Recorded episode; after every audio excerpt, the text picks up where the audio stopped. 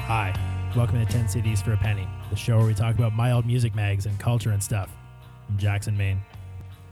Well, I put off doing a dedicated Weezer episode as long as I could, but because it's been 25 years since 1994 and the Blue Album, I just couldn't wait any longer. So Noyan Hilmi and Pablo Bertucci are back to talk about Rolling Stone 1994 with a cover story on Steven Tyler that we totally ignore. In this issue is a small feature on a new band called Weezer that we should all check out, and we'll talk about that a lot, but also features on Daniel Johnson and a band called Blur who are gaining a little momentum. 1994 was my favorite year for music, and if the review section in this issue alone tells us anything, it's how many monumentally great albums came out that year. But the Blue Album has a special place in my heart as arguably my favorite album of all time. There's a great deal I could say about my listening experience with this record. Morosely listening to Only in Dreams all day while pining over the fact that Becky, a gorgeous girl in grade 12 who got drunk and made out with me, a boy in grade 9, didn't want to be my girlfriend when she was sober the next day. But how about we just join the moment that was 1994 and talk about all things blue?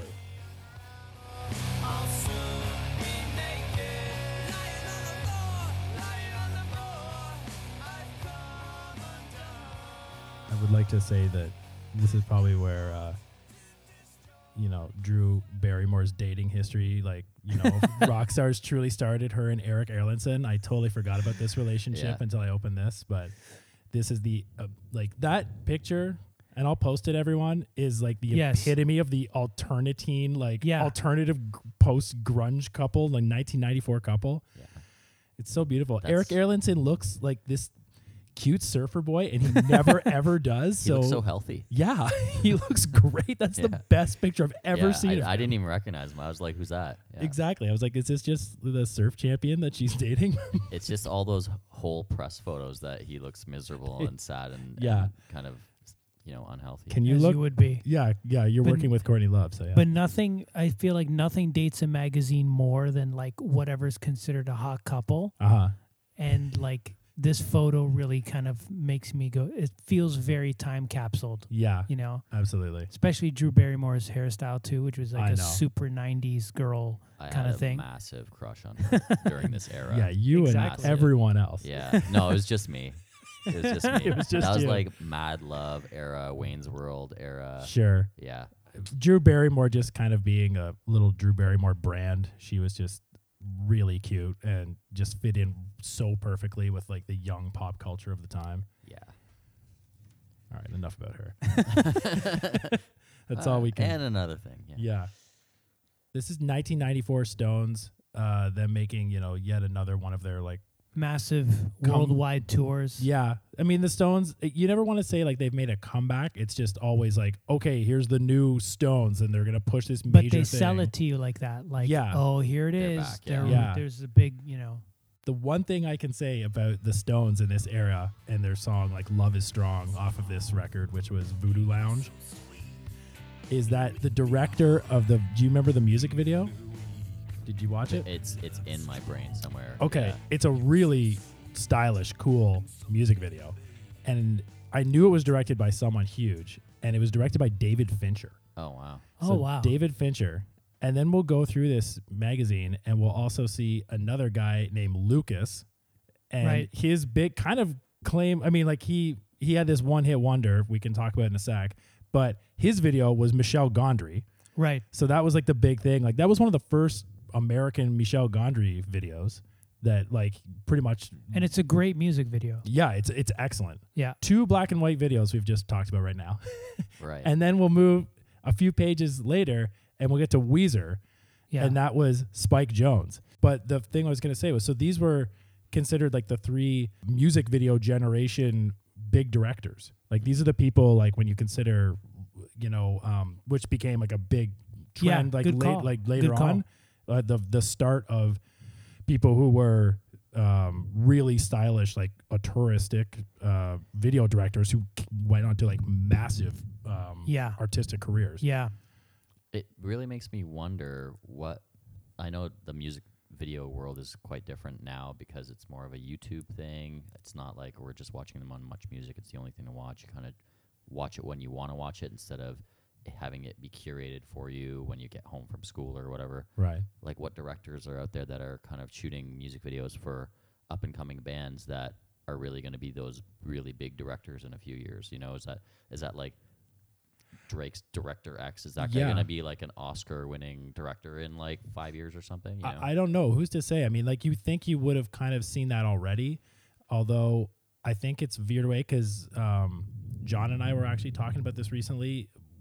Like say, like I think we were talking about the same sort of subject of Spike Jones and uh, Michelle Gondry and these people who like all these people in the '90s, like tons of people who all made their mark directing music videos and then went on to like television and film.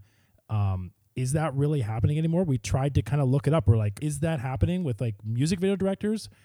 But all this, all the same, music videos aren't really a big deal anymore. Like they Yeah. were to us, we're like it was like this super tastemaker. You It's only true. had one channel showing Yeah. it. I Yeah. feel like the people who are, are who are going on to be directors are like kind of YouTube personalities or are like making short things on YouTube and building a channel and then moving on from there. I Like also- Bo I think- Burnham? I think Sure, yeah. Right. budgets have changed a lot too because I, f- I feel like most of the really big budget eye catching music videos that you'll ever see now are like a still like a Miley Cyrus or like a Beyonce or something that's really really big mainstream major label Yeah. um, as opposed to every other artist that's not really big is essentially shooting really really cheap videos Yeah. Yeah, yeah. You know? Absolutely. so like the middle has kind of like disappeared there, whereas I think that in the in the '90s it was different. I think that there were really big budget. That's like Yeah. Michael Jackson shooting the black and white video for a million dollars was like a, a really big Yeah. story, right? And uh, what's it? Uh, TLC Waterfalls was a million too. right. So and, and that then- was F. Gary Gray, who went on to make uh, Friday and uh, uh, Straight Outta Compton and everything. Right. And then, so I don't think that directors really are seeing possibly directing music videos for up and coming bands really being the same kind of launch pad for their No, their aspiring careers anymore. no, that's that's that's a that's a very '90s '80s thing. Yeah, it's true. Super 90s. V- super '90s. Yeah. so that's what you think of when you think of the Rolling Stones. When I think Voodoo of this Lounge. album, I I think of that video because I certainly wasn't really Because going it- beyond that video at this time. It's funny because I don't think of anything like super artistic. I just think the first concert I ever went to was the Rolling Stones Voodoo Lounge. And um, I went with my brother and my parents and my aunt and my uncle. uh, And I was 14 years old and Stone Devil Pilots opened for them. really And it was the first time I'd ever smelled weed before. I didn't know what it was. and there was this smell, Th- yeah, exactly. and it was like these people were right behind me, and they had a gi- they had a giant like Tupperware filled with like paper and like weed, basically.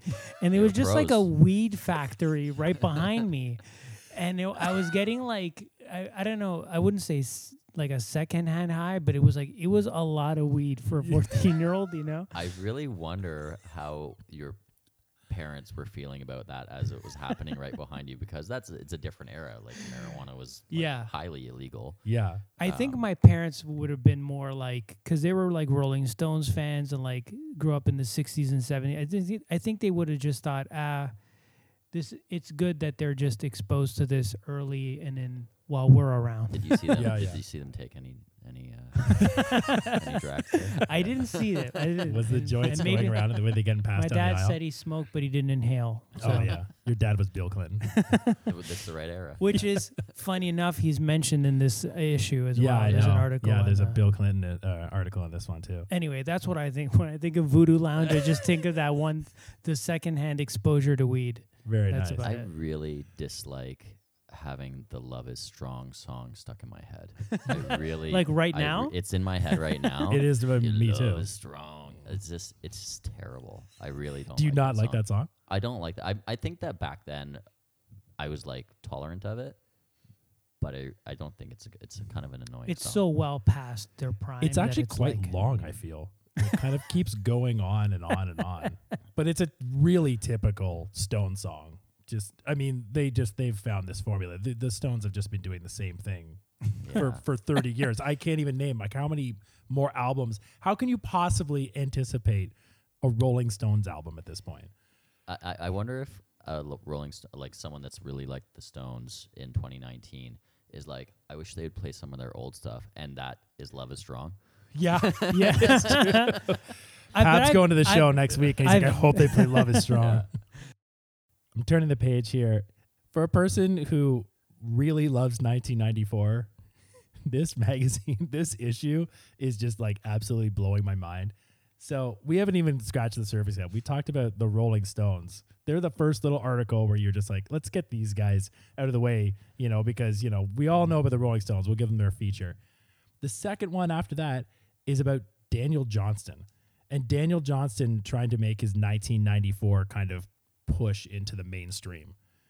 So he's a major cult hero. And you know, I think the the most famous thing about him of the 90s probably was that Kurt Cobain wore his shirt, like Totally. his uh, "Hi, How Are You" album cover shirt. Um, and I think Daniel, I think Daniel uh, heard that Kurt was a fan, and he sent him that shirt. I'm pretty sure. And then Kurt wore it all the time. Cool.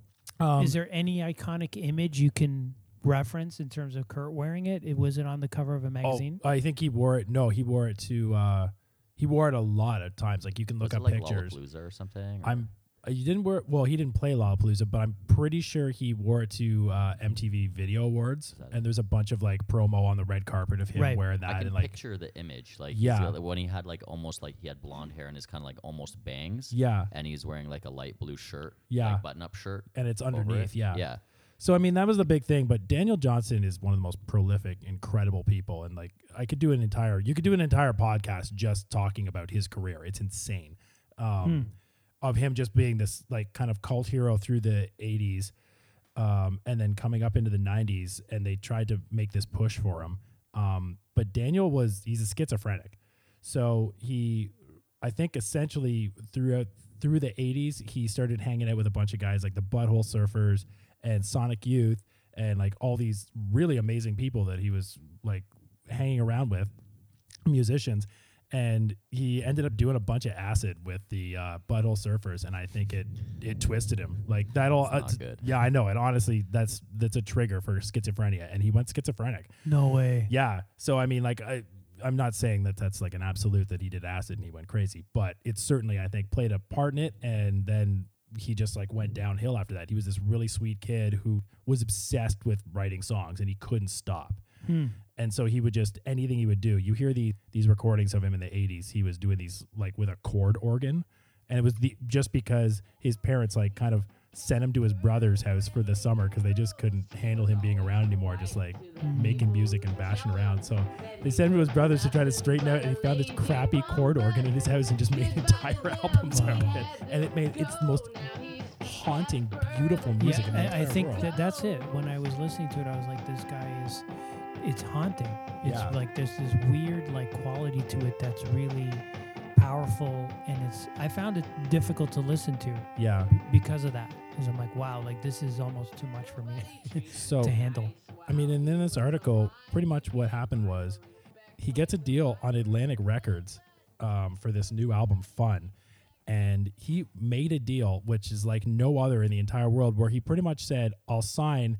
And he got this deal to like not tour because he couldn't handle it. He just couldn't handle going on tour. So, Right. like, to have a, sign an artist and say, Yeah. yeah, it's okay that you don't tour this is pretty original. You you hear stories of Yeah. artists like that that What- every once in a while labels t- make an exception. Yeah. So I think they wanted to do a big push. I think they really thought they could. I mean, obviously they thought they could do something with this guy. Right. And there was a lot of other people like Kurt Cobain and like Pearl Jam like talking about this guy. They thought, okay, let's let's give him a shot. Number one, he was nothing like those bands at the time. So I don't think his sound really fit in well to this era. It's a very like unique sound and uh, for an artist just to not tour, like I don't know how like how you just don't promote your music. So this album tanked. It didn't go anywhere. And this was pretty Right. much his one shot to like get Yeah, and by Some touring stardom. you mean like he also didn't do publicity or interviews or anything like that. Not 'cause it really, I don't wasn't think. Really, No. And he's he's like 33 at this point too. Like he's he's past his 20s. He's trying to make a push in his early 30s. And it just didn't happen for him. Like he kept making music, he kept doing stuff, but I mean like now this guy is pretty much he just lives with his parents and just like maintains. Like he can't really function. right? But it's it's a shame. Like it's just I don't know what to say. I don't know if this guy could have ever actually gotten like Elliott Smith style. Like I think he That's did what I was get like an thinking Elliott of. Smith, but even Elliott at the time, like it's not like he was making tons of money or anything. I don't know if this guy would have ever been like successful is what I'm trying to say. Like commercially and like actual monetary. I think he could have just kind of held his own in those indie circles and been moderately Right. successful enough to have that career and kind of Yeah. still survive. He you could know? have had like a Jonathan Richmond kind of thing. He could have Yeah. just like kept going and been fine and but Right, it's just keep because being he prolific, because of right. his mental illness and everything that held him back, it just wasn't gonna For happen. sure. But it's but he's still like highly respected. I know Sure. that like just you know we had mentioned that there was um, a documentary on him a few years ago. yeah, yeah. Um, I know that there have been tribute albums. Uh, there's one tribute album that I listened to years ago that had uh, Bright Eyes covering and many other Right. like really like A level indie artists. Um, Yeah, absolutely. and you know, there's huge, massive respect in the industry for for Daniel. I think uh, so. The first time I ever actually heard him, because it was it was hard to hear stuff like this. I mean, I think I'd just seen Kurt Cobain wearing his shirt, but that still didn't like sell me. The first time I heard it, I was 15, and he was on the Kid soundtrack, Oh, Mm. which okay. is one Yeah. of the greatest soundtracks of all time. And it's pretty much all Lou Barlow like folk implosion, the entire record, and then like like one Slint song and one Daniel Johnston song. So I found out about Slint and Daniel Johnston off of that. I'm so glad that you actually got that soundtrack because I obviously everyone's seen that movie, right? Yes, Uh, I it's- haven't. It's, a crazy movie, um, especially when you're Everyone a except me. teenager. It's a nuts movie. Yeah, Um, Yep. But you know, it, was a different era. Like seeing Kurt Cobain wear a T-shirt that said "The Vipers" or Daniel Johnson Yeah. or whatever it is, right? It, Right. It wasn't. Did like you say if it- the the wipers? all Oh, the right? wipers. Yeah. yeah, th- I said They're like, similar, yeah, but the they're Wipers, yeah. similar to Daniel Johnson, which is they didn't tour, they didn't do anything, and and he was just known. The Wipers were just known as a band for not touring and writing albums that like like people in the s- like Seattle scene knew about, and were- Yeah. and he was influential without touring, basically.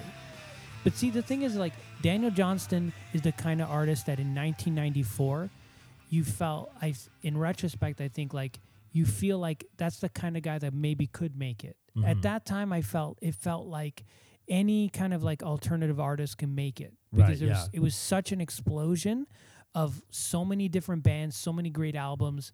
It felt like these kind of artists, if they're supported by the right bands, might get a lot of shine Yeah. and attention. Whereas now that I just don't think it, it would never be possible. But in 1994, you c- I could see why they think it would.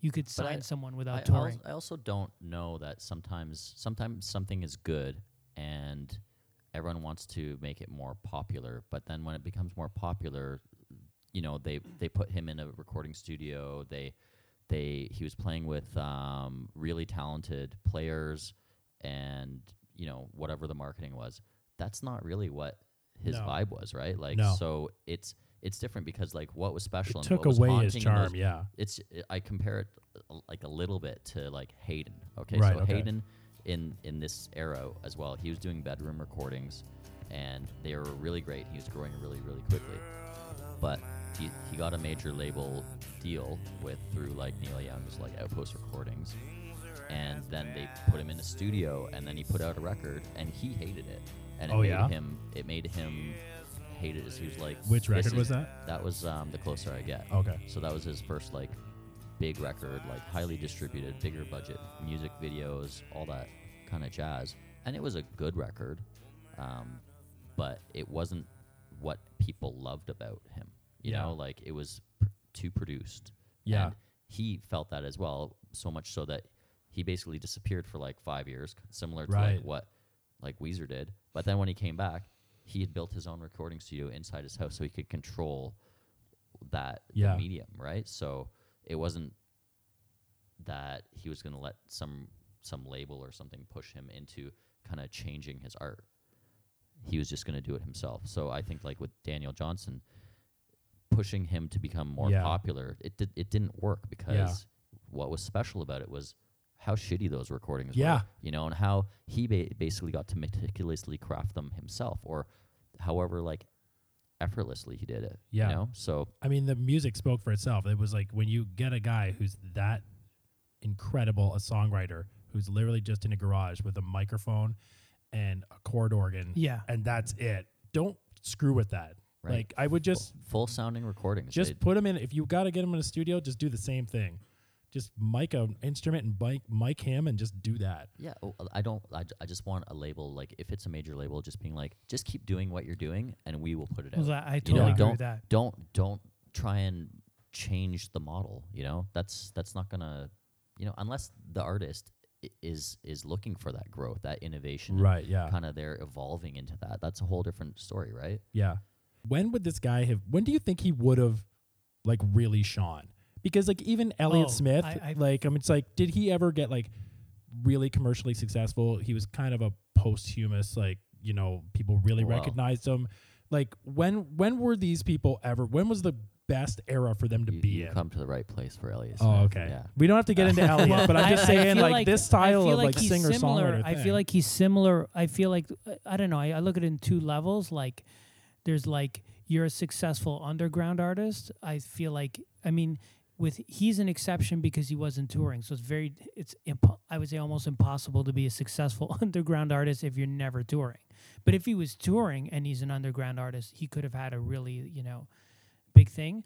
But um, it, at a mainstream level, I feel like he could have been like um, Elliot Smith in the sense that he has the kind of music that I think really suits films. And Right. I think if he'd had a song on a f- on the right song for the right film, I think that guy probably could have been mainstream in a way like, oh my god, this song like there's something really I could special see here. it for indie films. that's yeah, that's a it's- really that's a really good good point. Well, no, No. I mean Elliot got on, you know, Goodwill Goodwill- Hunting, and but it's so yeah. perfect. But those for were like- those were like kind of like the mid level of his recording. Like the first couple records, he did like bedroom recordings. Oh, yeah, they were major like bedroom. super lo-fi. right. you know, and then either or era, it kind of kind of was better recorded, and I think that's what really got him a little bit more popular, Right. At least in college radio and indie circles and all that. And then Goodwill Hunting really kind of took him to that For sure. mainstream where he Sure, got the sure. Oscar nomination and everything. Okay. Yeah, like the Shins in Garden State or something. Yeah, You know yeah, what I you're mean? right, yeah. like certain, it's it's like the right song and the the right artist, the right context. You know, Yeah, absolutely. All right. Well, God bless you, Daniel. I love you. Blur, anyone? oh yeah, 1994. It's been 25 years, and and it just kind of started coming up recently. Like all these albums just keep coming online saying this was the 25th anniversary of this, this is the 25th Right. anniversary of Right. this. I'm like, wow. And every one of these records is just absolute landmark, incredible. right.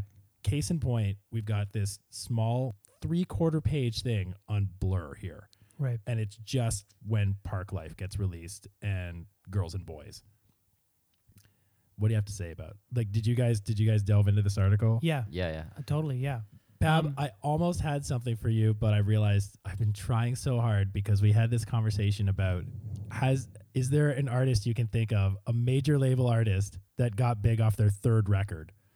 Oh and, right. And I thought I could do it with Blur, but they were an indie label called Food. I thought because their first record, Leisure, which is my favorite Blur record, which they actually kind of hate, which Yeah. is weird. it's got there's no other way, right? Yeah. I Which is love my that. favorite. Yeah, I love that. so that was like okay. Then their second album, Modern Life is Rubbish, I guess, flopped. And then they come up with this one. And this Right. was huge. The Yeah. Boys and Those- Girls th- was huge. Those the second one flopped in the UK too. I guess so, yeah.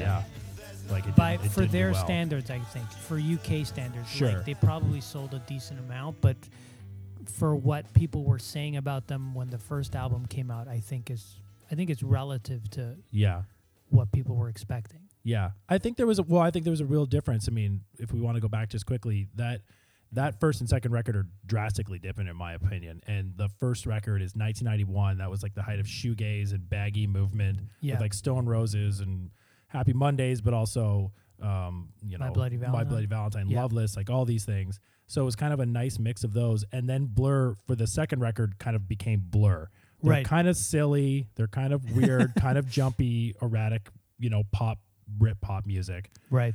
I think people had to get used to it. And then they got Park Life, which was a way, way better record, but, but still had that s- like same sentiment, like coming off of modern Right. life. But Girls and Boys didn't really fit with the rest of the record. No. either, right? No, it didn't. It didn't fit with the rest of anything. But no, like, I, but like Yeah. this entire era of music, it was very different songs. totally. except it did fit in the sense of like it had the kind of trademark irony and humor Right. of Blur, even though stylistically it's different. But the uh, in terms of their attitude and their, the way they presented themselves, that's t- to me one of the things that stands out about kind of like British bands.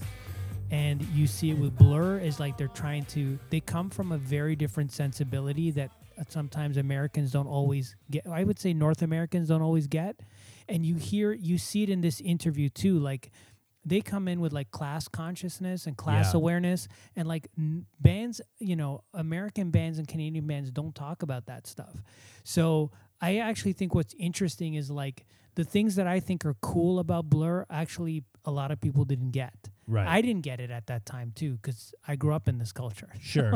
what what which specifically do you think people didn't get? about well class consciousness Oh, and class okay. awareness like w- you you know like it, it's not as pronounced here as in in Britain it's it's kind of like part of the culture Right, to you're talk right. about it and part of the band's identities are their relationship to class and what they have to say about it Yeah. it's a big part of how they're sold to people Uh-huh. and it's a big part of how people identify with the music and here that just doesn't doesn't Yeah. completely exist and so i don't know it's sort of interesting ab- uh, um, i feel like when i'm looking back on it now it's like it's kind of like they were doomed to not be completely understood just by virtue of being i don't know their sense of humor their style like Mhm. not everybody understood it i think So my opinion I thought I remember seeing these guys for the first time. I'm on Much Music and watching the video, and that's obviously how I found out about them. And I had I didn't know what country these guys were from. Like I looked at it, What planet? their video was really crappy and like green screened and odd, and I'm just like. i like how you say it like it's almost like what planet is Yeah, kind of. Like I looked Right. at them and I was like, they're speaking English, right but I mean that could be said of any country. That's Any, it. anyone could That's speak English. exactly And I what was I'm just like, talking are about. these guys from Germany or Yes, are they from exactly. England? Like they look strange and they're acting really weird. Yes. And their song is really weird, but I love the song. Yes. I just Like, it was remember unlike a lot anything. of French kissing. Yeah, there was like just tongues from Yeah, bald lots of people. tongues, There was yeah. that, that video made I haven't no seen sense that at video in a long all. time. Yeah, like I think French kissing and fast forward or something too. Yeah, yeah, it Yeah. was like like yeah, and there was like a light bulb and a moth, and it, Right. like the whole start of that video had nothing to do with the rest of the video. Perfect. yeah, it's an art Yeah. piece. Um, I think it was pro- possibly a crossover hit too, though, because it was delving into dance music. So Sure. I bet you you could talk to some people that aren't huge rock fans that probably think Blur was a one-hit wonder. yeah, You know what I mean? I mean, That don't It's know po- any it's other possible. Blur. Yeah, they're like, oh yeah, I know that girls and boys song. yeah, but they've every one of those people have been to a hockey game and heard song too, so Oh, that's a good point. Yeah, yeah. yeah. that's where they probably think they're like I a haven't heard song true. two at a sporting event in a long time. yeah. Yeah, it's like them and Gary Glitter. Like how much how much uh, has song two made off of I don't know sports if events? Gary Glitter gets that much play anymore. Yeah, let's Yeah. Let, let's not Let's talk about leave that Gary there. Glitter. Yeah.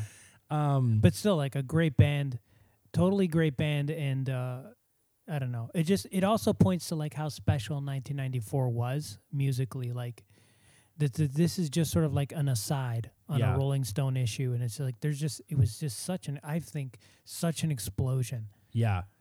Well, yeah, I mean, it's like it's incredible to just look back. Like that's why I love looking at these old magazines where you just see like the first mention of a band. It's like here's we're just going to talk about these guys. They're getting they're getting a little press and yeah, they're obviously probably much bigger in Britain. I mean, they were probably Yeah. on the cover of NME every month for the rest of the 90s, but you know, in Rolling Stone they're like, "Okay, we'll give these guys a, a Right. a 58 page what where are they? No, they're on page 34 after the Stones. Three quarters of a page and Daniel, Daniel Johnson Yeah. a full page. Yeah. Which is great. But, that- that's- yeah. surprising. but yeah, but it wouldn't stay like that for long. I mean, these guys, these guys got gigantic. I think it was probably the issue before this. It was the exact same ad for Oasis too, and then Right. yeah, Right. and I would say the same thing. Like they were big, but like not crossover big. A lot for this, for I would say for similar reasons, because their irony, their humor, and their class consciousness doesn't really translate to Yeah. North America.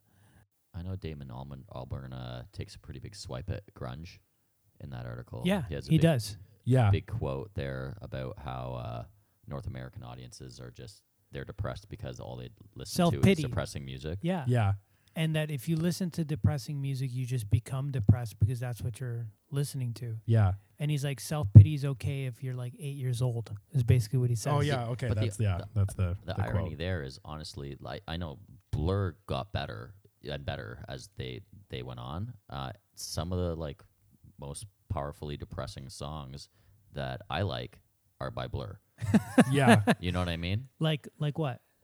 like uh universal's pretty sad Yeah. um he thought of cars Yeah. uh, Sing on the first record. s- i love sing sing Yeah. such a great song um I don't know. There's so many. I could Actually, make, I could make Beetlebum a I think is mixtape. kind of a sad song too. It's about it's about uh, Justine from uh, Elastica doing yeah. heroin. No Beetlebum? Distance. Yeah. right, exactly. Okay, friends. I'm about to turn the page, Okay. and the page is the new faces, and the new face is Weezer. Guys, uh, Oh wait, do I- you do you like Weezer? I don't even I don't even know where to begin. I mean, I guess we should talk about Let's we can talk about this article, but here is my rule for this, okay? Okay. We can only talk about the Blue album. Okay? We cannot go Okay. past we cannot go into Weezer culture. It's Oh, too okay. much. It's too early for that. we, we can start a ten part. I'm not series. emotional. yeah. Emotionally ready. Yeah, we're, we can't do it. We can only talk about the Blue album. Right. And I know we'll have more than enough to say about it. So I'm talking with two other like major Weezer nerds here. and I don't even like want to out myself for the thousandth time, but like it sucks being known as the Weezer guy, even though I like haven't really liked Weezer in 15 years and I'm among many people who really only like 90s Weezer, but somehow s- every person in my life somehow knows I like Weezer, like new people that come into my life and they'll send me articles. And I'm like, it's embarrassing, but at least we can hold on to the Blue album here. Right. So, what did you think of this article? Well, W- first, what they I, said. like 'Cause it's a let's pretty short, fun contextualize. little like it's article here. 1994. Uh-huh. It's November. Right. the The article is talking about Weezer's music video. Partly, they're talking about the music video with Spike Jones and uh, "Undone" the sweater song, which is their Right. first single. Yeah. So at this point, they're not like they don't have that m- massive hit yet. No. So Now, no I one guess really that knows was- mu- what to make of them. that was getting a lot of play as they were kind of saying in here Yeah. like I, I that was not getting a ton of play on much music in canada but Right, apparently I it was agree. getting a lot of mtv buzzbin whatever Yeah. they had in 1994 it was a, a, getting a, some good rotation on there Yeah, Right. like it was on but i really don't remember it being on too much before I agree. buddy holly I'm started try- I, I'm, I can swear that I probably heard the sweater song on like CFNY 102 for 101. sure. In Toronto? Oh, And I think 100%. So I think, and it was definitely before Buddy Holly came out. So I think Okay. I heard it, heard it on the radio, and then my cafeteria in high school used to do every once in a while they would do like a contest, right? So this this one day, and they had this like radio booth that you had to run up the stairs and stuff. Um, they'd be like the first person that can uh, name this song um, wins uh, tickets to uh, the concert. oh wow So they played it, and I honestly I probably had only heard this song like maybe once or twice, and I ran up the stairs and said, "Hey, this is uh the sweater song by this band called Weezer." They're like, "All right, here you go. Here's two tickets to see them at the Opera House wow next week." So I Wow. was like, "Oh, neato." And that, was, that was probably like honestly like maybe the third concert that I ever went to. oh wow. So just to comment on that, in this picture, we have Brian Bell from Weezer wearing a Tristan Sionic shirt. And did Tristan Sionic open for them in Toronto? Uh, they did, but not that show. Oh, okay. So they came back um, and they played the warehouse, which became Cool House. Right. which to me was one of the most like historic shows for my Yeah. upbringing because it was Weezer with openers Archers of Loaf, Wow. which were amazing and Oh. Uh-huh. you know are considered legendary now to some people, sure. and Tristan Sionic and Hayden. Wow. So that was the first show that I had even heard of Hayden, Sure. uh, and he was first on, and it was me and like some of my closest friends, probably like ten of us. was he just up with an acoustic guitar? He was just up, sitting down with an acoustic Wow. guitar, classic like 1994 Hayden Oh my god. buzz cut, Jesus. yeah, playing songs from everything I long for. And I bought that CD there, and I bought like a massive, oh, way oversized Weezer shirt too. um, right. and so I bought that Hayden CD, and I remember like listening to it like three o'clock in the morning after taking like the go bus home or whatever. Oh my God. Yeah, that was a big show for me. That's incredible. But yeah, Tristan Sionic was was amazing too. That Yeah, like s- that so was this my is- first Sonic Onion kind of experience. too. Yeah, so it's Sonic Onion Records, Hamilton, Ontario. This was a big thing, you know, in Canada and certainly Southern Ontario. This really incredible indie record label that came out right around that time. And Tristan Sionic, they were the guys who ran it, right? two of the guys ran. two of the guys who started Sonic Onion. So I just find it incredible looking at the Rolling Stone the first time Weezer is featured in here to hey, listen to these guys and Brian's wearing a Tristan Sionic shirt. It's so cool. Very cool. And Matt is also wearing a that dog shirt and that's where I tried to find that dog. The- immediately I was like cuz I was uh, just getting into them and then I was like, okay, who else do these guys are they like? I so think they played with that dog again at the warehouse. Oh, really? Again, yeah, because I saw that dog open for them as well. okay. yeah, it's sort of it's sort of interesting. Uh, yeah, they mentioned the Spike Jones thing, Yeah. which is which is ironic because um, Rivers. If you read the biography, the unauthorized biography of Rivers Cuomo, it'll say that he actually ended up hating the association between we- Weezer and Spike Jones, and Oh, he, really? he also hated. Yeah, he ended up hating the association and hating the association between Weezer and the Buddy Holly vil- video. In- In part because he felt that it was part of the reason why people thought they were a joke band Sure. you know and if you watch um, much music's uh, spot what it was called spotlight right Yeah. if i ha- i still have it on vhs do somewhere I. because right exactly because We all I'm have a box also- of VHS somewhere. i was i'm also a weezer like obsessive and uh at it's the last clip of much music spotlight on weezer it's an interview with rivers cuomo and he looks so depressed Yeah. and then he said he says something like at first it bothered me it really bothered me that everybody thought we were a joke band but now i don't really care because if they like the songs and we enjoy playing them then i guess everybody's happy You know, that's that's just how he says it I'm I'm super impressed that Fab, you pretty much quoted that verbatim. I'm Yeah. very impressed because I actually just, of course, know that entire thing. right You yeah memorize this whole short little little piece. This Well, piece because- doesn't really say that much about the band. no, it it's doesn't. Such a, like, it's a really it's really thin. It's true. There's Like- not much. They're kind of just like joking around, and that was kind of them as well. Like they were kind of always like joking around in interviews. At least Matt Sharp and Pat They were Wilson, wacky but guys, yeah. they were and, And funny then they were Weezer- funny And then Rivers was saying like absolutely nothing. right. was his but I mean, entire if this MO. was my f- the first article that I ever read about Weezer, I'd be like, Really? I have no. I, I'm saying if it Oh, was. okay.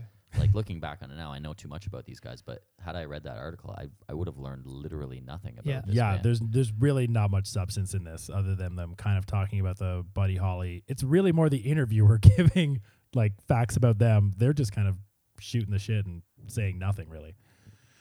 yeah. but you see the ingredients there Yeah. like the the that he's like mercurial like and a bit elusive and difficult and and uh super like you know i don't know what the Well, it word didn't is make like, it seem like it was a band. The fact that he was interviewed separately as well at this Yeah. stage in their career is really weird. yes it's You know. very it's very weird but very Rivers. rivers or it's- just or it just it predicts the future. Where Yeah. you literally just see like yeah, it's, well it's he's always- already it's saying already, in this interview he's already saying i don't even know if i want to do this anymore i Yeah, think i'm yeah. just going to go back to school like sure. And the rest of the guys are just sort of making fun of him and sort of saying like I'm gonna quit and like Yeah. it's just like it, when you actually look at this, like, it's a very spinal thin tapish Yeah, it's a very little bit. there's not much substance to it, yeah but it's it, it's it's like a it's like a crystal ball into the, the Weezer future of people sort of wanting to quit and sort of being unhappy and I sort respect of like, them for it. It's a, it's like they're being interviewed by Rolling Stone magazine. That's a really big deal, right? Yeah. and It's they huge. at Basically, this time for sure. all made a huge joke of it. Yeah, They just didn't care. which really didn't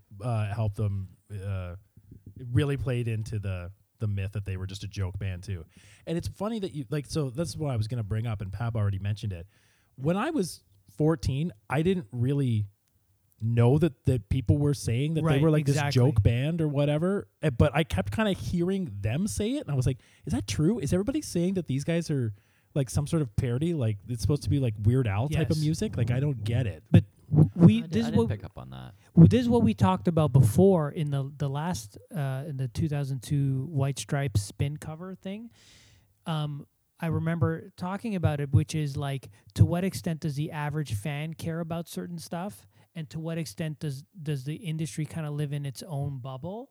And I feel like if if you're 30 years old and you're a music critic for Rolling Stone and you're listening to Weezer, it's very different than if you're 14 and you're Sure. just like, oh, this song, Sadie and Soul, is awesome. I'm going to crank this up to 10. Yeah. I don't care. That's how I felt about it. I didn't I didn't care at all about whatever they talked about. yeah, yeah, yeah. like what do I care if somebody thinks they're gimmicky? Like I never thought of it that way, you know? Yeah. The funny thing is, you know, this is not Blue Album, but they kind of became a joke band. Which I always feel like yeah. It's true. They were combating, saying we're not a joke band. I was like, but yeah, look what you became. yeah, it, wasn't a joke. It It took was- me a it was lot a always much who they longer really were. time. Yeah, right? it's It- true. It, took me a much longer time to dislike Weezer than you. Like it's I only really felt like it when when the this their latest covers thing. As soon as I saw that I was like, I get why the Teal Jackson's album. so mad. Th- that's when you. That's when you stop liking Weezer. really? you're a, like you're a big Ratitude fan. We're, we've no, already no, gone. no, of no, course no, too no. fast. But Oh, this is the man. thing is I don't need to like the subsequent records to Hurley? feel angry. I don't. I don't need that. Like to me, it's like I get that a band is gonna make albums that I don't like. Like I don't expect them to. I don't get mad about it. sure, Uh, I got mad. I do. I get very, very mad. production of this record, I want I looked up today because they picked they, they say in this article, and we obviously know this now, they picked Rick Ocasek from the Cars to produce this, which was a really great choice because they are I've I, I never really uh, heard, knew this because I mean I grew up like this was like the first thing I got into, but people were older than me were comparing them to yeah like Cars and Cheap Trick and these type of bands it's such a great choice now that I look back that they picked Rick Ocasek. Like he's got the cars were great, um, songwriting. Like he really knew that sound. But I wanted to look up what did Rick Ocasek actually produce before this, and I thought maybe he produced Cars records, and really his big thing he never produced. I think he produced some late Cars records, uh, like into like late '80s, and he produced some of his own solo stuff, and he produced all of the band's Suicides records. Wow. Suicide are this like electronic art punk band from the 70s, like probably just about like the one of the first electronic bands. Like when you lump them in with like you know, uh Kraftwerk or Devo, like really obscure, like Right. not even close to the cars or like just this Right. like uh, like new wave pop that these guys did. And then they got him to produce this and it's brilliant. Yeah, Like, it's kind awesome of out of left production. field. But you know, the it's interesting too because I, I, I have to say though the article does get two things right about Right. Weezer. One is the Beach Boys reference because it's it's a super melodic record, Absolutely. and he was listening to a lot of Beach Boys during the time of writing the songs for. Uh, he was like, I think he was listening to. He said a lot of Beach Boys and Sonic Youth yeah. and so you can you can kind of hear it in in the blue album so i think the writer kind of for sure probably didn't even hear that from the band itself so it's a pretty good year Yeah. and then the other thing he says is um, that the songs are more sad than they are goofy you know Yeah. and i'm like that's that's a good observation because a lot of people some people i guess in the industry maybe might, might have missed that but that's really part of what makes the album so powerful Yeah. And I mean, they're not melodically sad. They're upbeat, yeah fun Ex- songs, it's but so the true content is exactly sad. that's i think the beauty of the record Yeah. I mean, like no one else. You know, I Yeah. guess that's Yeah. A lot of like- it just captures which is like, the beach teenage- boys Yeah, Teenage romance, teenage heartbreak. sure, You know, like that kind of feeling. You know, sure. it's in there. it's it. Yeah, I mean, these guys were, I think they're 24 making this record, so they were just out of teen years. They're still like haven't figured anything out yet, and they probably wrote these songs a few years ago. So yeah, it it makes sense. They're very young problems. yeah but also kind of hopeful too like sure. typical of a 24 year old yeah. The one thing that people don't talk about on this record, uh, when they're talking about this record very much, is the fact that there was a fourth, there was a fifth member well, not fifth number. There was Jason Cropper. He was the Right. Oh, original yeah, yeah. guitarist, and he made it all the way up to this record and to the recording. And then his girlfriend got pregnant, and it's really sketchy on the details, but he was kind of fired, slash, he left, but it really sounds more like he got fired, pretty much because it sounded like maybe there was a discussion. I'm not going to be able to tour, or there's going to be some problems there, and they were like, "Well, you know, we can't deal with that. Like, we're this is our push, this is our mate, like this is our chance. We can't possibly do like let you just like not go on tour or something like that. If there's any complications, so it seems like he was pretty much fired. But Yeah. but I want to say is, and then and then Brian Bell, they brought him, they called him up in the middle of this record and just said, "Do you want to be in our band?" I don't even think really he plays anything on this record. He has some backing vocals. Right. Rivers re-recorded all of Cropper's guitars, but I just kind of want to bring up this point, like what a Pete Best situation. Like I Yeah. just I don't want to feel sorry for this guy, but oh my god, you literally got kicked out of the band when you built the band. You were with it the entire time, made a band. You got kicked out during the recording of your debut record, and then these guys took off and had another 25 years of success. Well, he's got a 25 year old kid now. Dave Cruson. Yeah, yeah. And There's he's, another. Yeah, Dave Grusin. yeah. who's Remember that? No. The, Good old the, Jams drummer. oh, on, right, on right, 10. right. that would- Nobody He did one remembers. right. Yeah. record, yeah. No, he did too. Didn't did he No, not do verses? Dave No, Abbott David says came Bruzzese, in. Yeah. oh, that's the okay. second one. Like, But- but, the okay. Jason Yeah, the Jason Jason, Cropper. Cropper. story is sort of interesting. If again, if you read the unauthorized biography, um, Rivers Cuomo made the band sign. Uh, um, I don't know what the term is. NDA. Like, a, yeah, a non-disclosure Oh, yeah. that you can't. Uh, that he wouldn't be part of the band if they didn't. So that's part of why there's so much like mystery Yeah. r- r- surrounding the band because it, nothing can be confirmed or anything. So Right. it's like it sounded like he got kicked out and whatever. And That so Rivers is a smart dude. Man, yeah, at 24 to Or an to asshole. think of that. Because like, most bands, Yeah. most bands are always told that when you form a band, you should have a band contract. Yeah. No one does it. No Yeah. one ever does it, right? So the fact that he, well, he moved to LA with in, with dreams to start a band, so he was taking it seriously. He's kicking Yeah. people out of his band. Yeah. Yeah, yeah, You yeah. No, like, He totally. was not Even in screwing his around. earlier contracts, band. like yeah. Yeah. well, I mean, it, avant-garde. it didn't even seem. Like, I mean, it like the way I've read it, and again, these are like very sketchy details. But it was Rivers, but it was also Matt Sharp, I think, too. They say like he was involved. He's like, okay, well, if you can't do it, then like you can't hold us back, right. which is valid, and especially when you're a young band, and you get a break like that. But oh man, like. Couldn't his wife have just taken care of that baby while they're on tour for a little while? I mean, in certain respects, like you c- see it in the article here and a little bit in the non disclosure, is Rivers did see himself as like like one of the best songwriters of his generation. And if you look at the Blue Album and Pinkerton, I feel like it's warranted. Like he's writing I think some of the best songs of his generation in an era of really like f- nonstop phenomenal albums. And he's immediately not getting the recognition he wanted.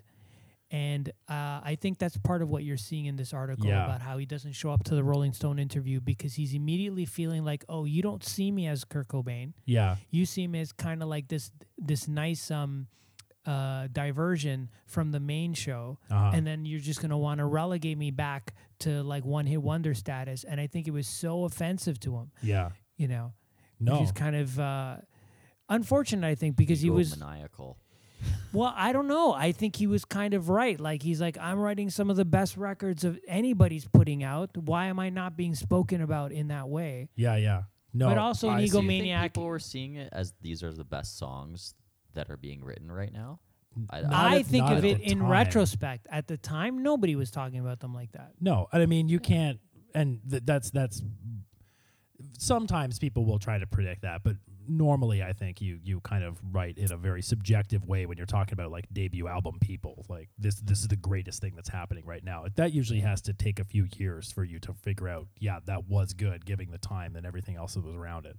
But music critics, I don't know. A lot of them want to feel like they want to be the ones to get it right. Oh, of course, You yeah. know, and they never try do. to no, they try to predict. They They're throw a lot of terrible. stuff at at it. Case the in wall, point, yeah. this Weezer article Yeah. because like way more time is spent on Steven Tyler being a drug addict Yeah, than like Blur or Weezer. Like when it's really like this is the more interesting thing. Like you're actually seeing this turning point in culture, yeah. and it's th- it's kind Yeah, of big lost. time. It's it's kind of lost on the issue in this issue, you know, which is kind of funny. But Yeah, Well, Again- Um, what sells the magazine, right? yeah. Well-known band. oh yeah, for sure, exactly. yeah. Well, that's and that that's the historic Rolling Stone. They will always put like the dinosaur bands on the cover, like first and foremost. They can't shut up about the Grateful Dead. I'm like, oh my God, Jerry Hence Garcia why we died talked about 25 years Voodoo ago. Lounge. yeah, yeah, exactly. They were the first article, of course, is the Stones. Favorite song on the record? on the blue album Yeah. It changed so many times. Yeah. but- depends on my mood You know, the, my favorite song of the last few years from that record has been "Holiday." Oh, yeah, me yeah? too "Holiday" Really? is such a for the good longest song. time yeah Like that screaming solo just coming into the song.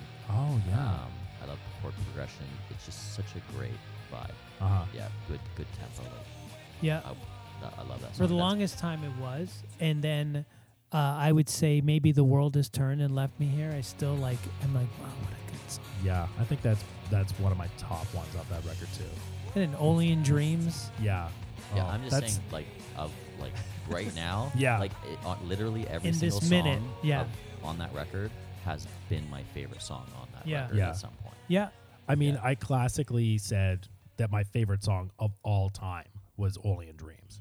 it's Like I so would, I would good always say Damn good that. song. If someone asked me what's your favorite song, Only in Dreams. it's I so would good say. Like It's- one hundred percent. Perfect song. That oh yeah Doing It my All name is Wrong, jonas yeah. Yeah. it was like the first non-single song that i'm like became obsessed with when, Yeah. I, when I got that album that's one of the greatest album openers of all oh time. my god Best but track just, just one, a side one. classic just an absolute classic like american rock and roll record Yeah. you know it's just it's so perfect i think even the b-sides Oh, the Oh, B- the ev- B-sides all on of the this is b-sides are incredible. phenomenal he it's just you're you're hearing like this outpouring of a of a songwriter in a particular time in his life and it's like everything he's doing is phenomenal Yeah. and he i don't even think he's fully aware like he knows he's good i don't think he realizes it and uh well, if he thought he was the greatest songwriter in the world Yeah. at that time, I guess he did realize it. I think right? it was I don't know, but I mean like he was good in ways I don't think he fully understood. Like because there's a there's a humor and irony to the record Uh-huh. that I don't think he was super self-conscious of. I think he was just being himself. And in retrospect, that humor and irony is part of what gives that album a lasting quality to it. Well- because it's not just dark and emotional. It's got range and and layer, I guess. and also just the the songwriting or just Rivers growing up loving metal and like coming into this record like like the most incredible story of just him moving to LA to start a metal band and then getting a job at Tower Records and getting into the Pixies and Nirvana Yeah. and Sonic Youth and then like completely Beach di- Boys. yeah and like ditching metal and was like no I got to start doing this type of stuff but it just didn't leave him so then he was writing all these songs with this this still like like Heavy- squealing yeah. metal uh, like solo and riffs and stuff Yeah, like yeah, that. It's yeah. like it was He- such a perfect marriage. He of had the songwriting. chops for it. Yeah, yeah, he's a fantastic Yeah. guitarist. Like some Yeah. of the still some of my favorite solos of all music. yeah, Right. period. Yeah. Some of his solos are just like, technically they're just so beautifully played. right. They're really good. Here's one more thing: the sweater song has one of the most iconic drum parts ever. Yeah. The Just opening? the Just opening, the drum. opening, right. Like you, That that drum uh, little bit won me tickets. yeah. Is that what it is? Yeah. Just hearing that, like you knew from the, of course. Oh, you did. right. Like, it's, that's it's perfect. honestly, I think you could hear a song maybe once or twice if it's that distinct. yeah, You'd be like, Right. oh, it's that song. yeah. Yeah. And I read today that they they made that music video. I mean, we've all seen the sweater song. It's absolutely nothing. It's just a steady cam. They played it 25 times and they said, you know, probably towards the end is where they actually took that take from between like 15 and 20 when the band kind of just gave up and were just sick of playing it. And that's why it's so stupid where they're just like falling apart at the end. And that's Right. the take they did. That video cost $60,000 to make. Uh, And I just think every time I hear that about music videos, I'm It's like, when you're on a bigger. where label, did right? that money go? Yeah, and the dogs cost ten thousand dollars. That's what they said. yeah. I was like, it sounded like bullshit when Matt Sharp says in this article the dogs cost ten thousand dollars, but I'm thinking they probably actually did no, because they had a no, bunch I of don't think animal so. handlers and they had to Totally. rent dogs. No, in th- in that era, it was like almost like um, too much money wasn't enough for a music video because Yeah. the music video was so central to how a band would be promoted that record labels, major record labels, would s- splurge. So I mean, Stupid It's money. true. Just So they just unnecessary. they were just throwing money and like they made the the simplest simplest video that they just did in a, a Right. day. But I look at that against this is Spike Jones doing this, and he was a major DIY guy and just was like, "I'll do whatever I want," and that was the Right. the basic thing behind him. He's like, "Anything you say I can't do, I'll just do it because Right. you're just saying you can't do it because you haven't done it before, and there isn't some like way in production, but like we can just do that." So he made this video. His pitch was because they say it in the article. Uh, did they say this in the article uh, that uh, like it was the sweaters, the sweater song, and they said our only thing is we don't want any sweaters in the video, and every treatment that came in was about sweaters, and they picked Spike Jones because he just said I want to do a one shot steady cam, I want to release a bunch of dogs, and they're like done, You're hired.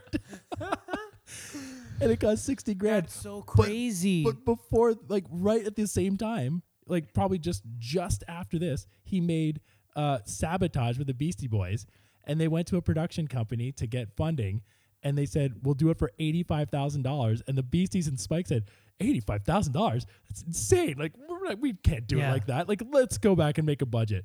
So they went down and they budgeted it down to 35. So the sabotage video, they com- did it completely without any which permits is an amazing video like the too. one of the great like top five best Yeah. music videos of the 90s 100% Yeah, I agree. it's incredible Yeah. yeah, and they did that for 35 grand and the sweater song is 60 that's crazy. It's just major label. there's a bunch of Budgets. teamsters on set just eating donuts and smoking cigs One thing I've always wondered is I know that when they recorded the Blue album, Rick Ocasek told them to remove all the keyboards.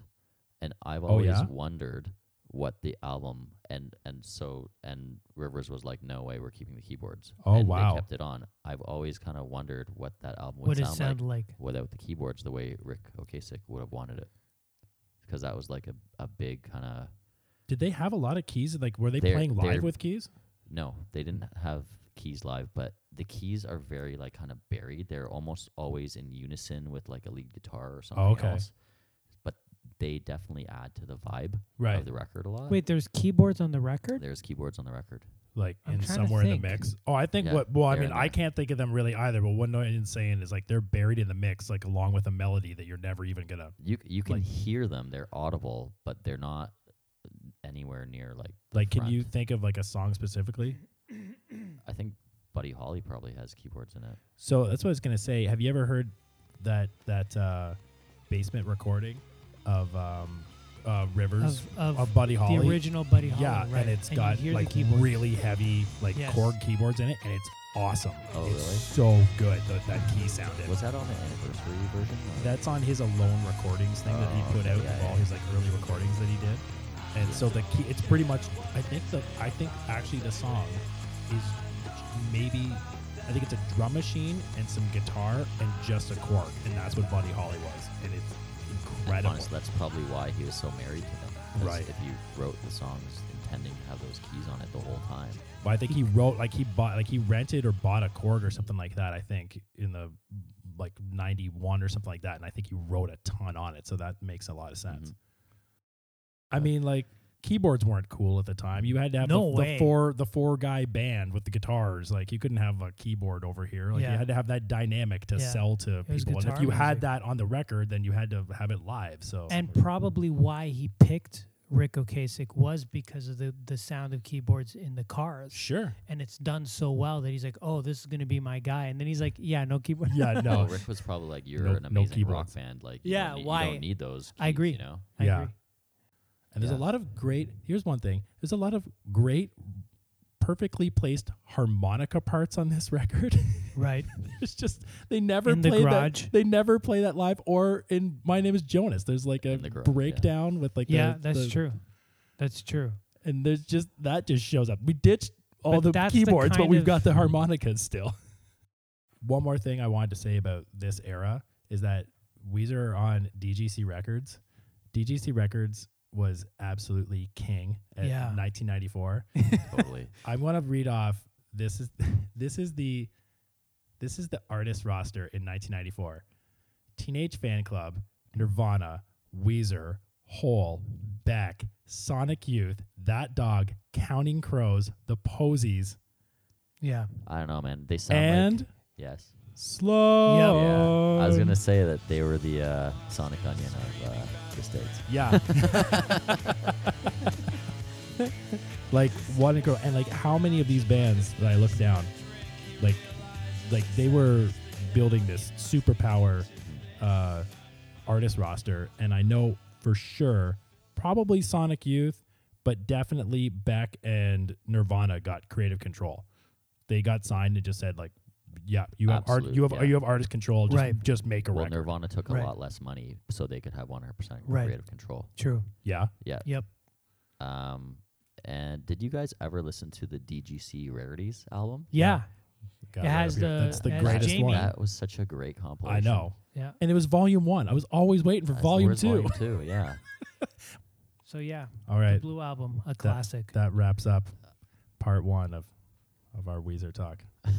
Part one of many. What else did you? Well, I mean, this this issue is just chock full of gold. There's also a du- uh, an article on he- in here about a director in 1994 you might have heard of called Quentin Tarantino, and he's talking I about think I his, heard of him. I'm his familiar with his, his, work. his brand new movie Pulp Fiction that uh, never really went anywhere. But uh, you know, it was nice. of Whatever them. It was happened to this it, guy? It was really nice of them to give him throw him a bone and That's a give him an Yeah. pretty article. uh, badass photo of him in there too. Yeah, I know. Yeah. Like in a car. Yeah, he looks Yeah, like he's pretty about to cool. drive Kind off uh, a of Profile cliff. photo, iconic. yeah. yeah. We'll just finish up by just mentioning again. This is 1994, an incredible year for albums. We get into the review section, and the feature review is "Wildflowers" by Tom Petty. I can't say I'm a giant Tom Petty fan, and I can't say like I know like everything off his records.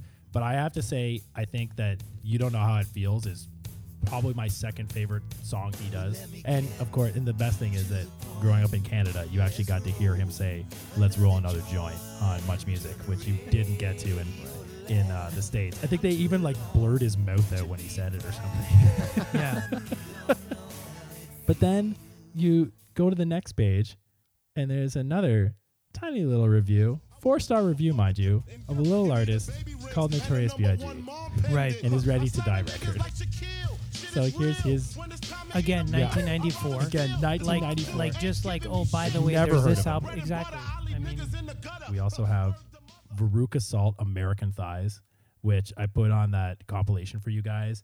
And I was telling Noyan kind of when I walked in the door, he was playing it, and that opening riff. was insane. I still think I can play. I just I kept hitting rewind, like right. just going back and listen to the first three seconds of that song. I was like, that is such a powerful opening. It's so good. You should sample that. Yeah, I should. And for my electronic, what, what for whatever I'm doing, guys. yeah, whatever you're doing, just figure it out, man. It's true. It's going to be the intro to this podcast now. It's just going to be. Yeah, What's the sampling rule? Three seconds, four seconds? I think it's or, about, I think or it's eight less? seconds. Yeah, Oh boy, I don't. Know. I don't think so. I- I'm going to figure that Maybe out we'll later. Uh, just- I believe it's four minutes. Yeah. four and a, four. to- yeah. And and yeah, Pab's pointing to the next big one on here. Jeff Buckley. Grace. Yep. Wow. Again, can't like just a believe- casual aside Yeah. on, on this issue, you know. And, and and it got three stars. and it got three stars. American. well, I mean, yeah, and it's funny. And then this band, the Silos, who I looked up and I could barely find anything on, they got four stars. Yeah, exactly. Never Kiss, heard of kiss them. my Hilarious. ass got three stars. Well done, Rolling Stone. Well done. All right. So that was just a quick overview of just November 1994. But just before we leave, gentlemen, who do you think is number one on the Billboard's top 40 albums? Oh, this one I I'm know. gonna go straight to Aerosmith. you, I, I would. That would be an excellent guess. Uh, I'm gonna run down. Um, I know the answer. I, you already know the answer. well, c- I Why looked you it up, already though. I you peeked? cheated. Did you peek? Well, yeah, but sorry, I forgot. Bastard. I forgot How that. Dare you? No, I, I just wanted to be like, what was popular Oh yeah. at this like in '94? I And I, wanna- was like, oh yeah, it's different than what I remember. Well, here's a nice little moment in '94. I'll run down. Number ten, Ace of Base, The sign. The Sign. Yeah, nice. I saw the sign. Yeah, did you? Yeah, it opened up. opened up my eyes. I can't even say it. Wow. yeah, I saw the sign. Oh, did you? Yeah, Oh, and oh, it really? opened up my eyes. There you go. That's Wow. bad. Number number nine. This is the the band that I think I think a lot of people liked, but then a lot of people also hated. Uh, Stone Temple Pilots, Purple. I love this. Oh. They album. all thought it was like a Pearl Jam ripoff, Uh, like- a lot of people even did, though I but think they just like got critics like being picked lazy. up because they sounded like they fit into that sound. So I, li- I liked it. I did too. Oh, they were great. band. Uh, that was the first CD I ever bought. Oh yeah. Purple. The For first me, it one was, was- core. The second one was purple. Yeah. yeah. yeah. For me, the first album was uh, uh, Beastie Boys' "Ill Communication." Yeah. First CD. First CD I ever bought. Okay. Yeah. Like I had tapes before that, but the first CD I ever purchased with my own money was s- Purple. Uh, Cool. I think Great album too. my Phenomenal like it. record. I'm, um, I think it was like I was walking downtown with my parents and my we stopped into HMV or Sam no Sam the Record Man and we bought my parents bought me you know when when CDs came in those big long yeah. those things Big cardboard things. so and I don't even know like why I deserved these CDs at this time because CDs were also like astronomically expensive oh, really? Uh, Were they that much money? I think so they Okay. were probably like twenty to Yeah, I twenty-five think so. Oh, okay, sure. dollars Yeah, when like- tapes just were such like a joke. ten bucks. yeah. um, Pearl Jam 10 and um, U2 Zuropa, oh wow. All I right. believe. Good for you. Yeah. Weird. Um, number eight, uh, female artist, very big this year in 1994. Had her had her debut record. Cheryl Crow, Oh. Tuesday Night Music Club, Ninety-four. 94. Wow. Yeah, that was All I, I want to I- do is have some. I don't know Yeah, why I, big I time. associate her with later '90s, not no, earlier. I remember that vividly for grade nine. Like Well, all I first want to semester. do is grade have nine. some fun. That's right. Yeah. And that's That's all true. I did want to do was have some fun. I don't blame you. Smoke cigarettes in She grade spoke to the people. nine. yeah, I mean she wasn't lying. Yeah, exactly. Probably one of the biggest soundtracks of the 90s.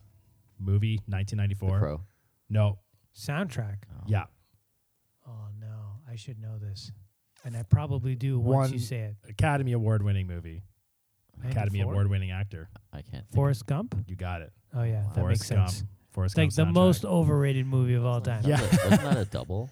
Oh, that was a Yeah, it double was a disc. There was. Yeah. I and just, it was just like hits. I just listened Yeah. to another podcast uh, about Forrest Gump, and they said there was five Doors songs on that soundtrack. Really? You know why? Because of because of like the '91 Doors film. It just like Oh, sure. reintroduced into the Uh, Val Kilmer. consciousness, and it's Yeah. like everybody was like oh, Doors that's crazy. true. Yeah. Uh, number six, Offspring Smash, Yeah. Big album. Great. I like that album. the uh, be- best selling independent record of all time, Yeah. still to this day. I mean, amazing. yeah. Epitaph Records. Yep. uh, followed up by you know their brothers uh, in 1994. Who's the other punk band in 1994? Pop punk band. Green Day. Yep, Dookie. Yeah. Brothers. Oh. Okay. Yeah, you know, Confused. brothers in arms. Uh, yeah, oh God, we're just ripping down the uh, soundtrack list. Number four, another soundtrack, 1994 soundtrack, not The Crow. Would it What be year did the Crow one come with out? I uh, don't- did- Tupac did on The Crow it? even come out in '94? I think so. Is it 94, the- 95. Yeah. Tupac Janet Jackson movie? No. Oh, That's a okay. good guess. Very good guess. Um, Disney. Aladdin? Nope. Lion, Lion King? King. Yeah, Lion Okay. King. Lion Okay. King soundtrack. Of course, we got Elton John on And there. now we have a real life motion.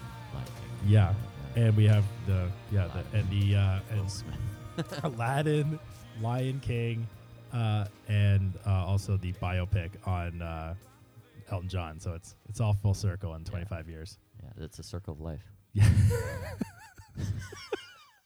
You just set yourself up for that one. I didn't even realize it either. Number three, I'm not familiar with this artist. I looked her up, and I really don't know this. Anita Baker, Oh, Rhythm of Love.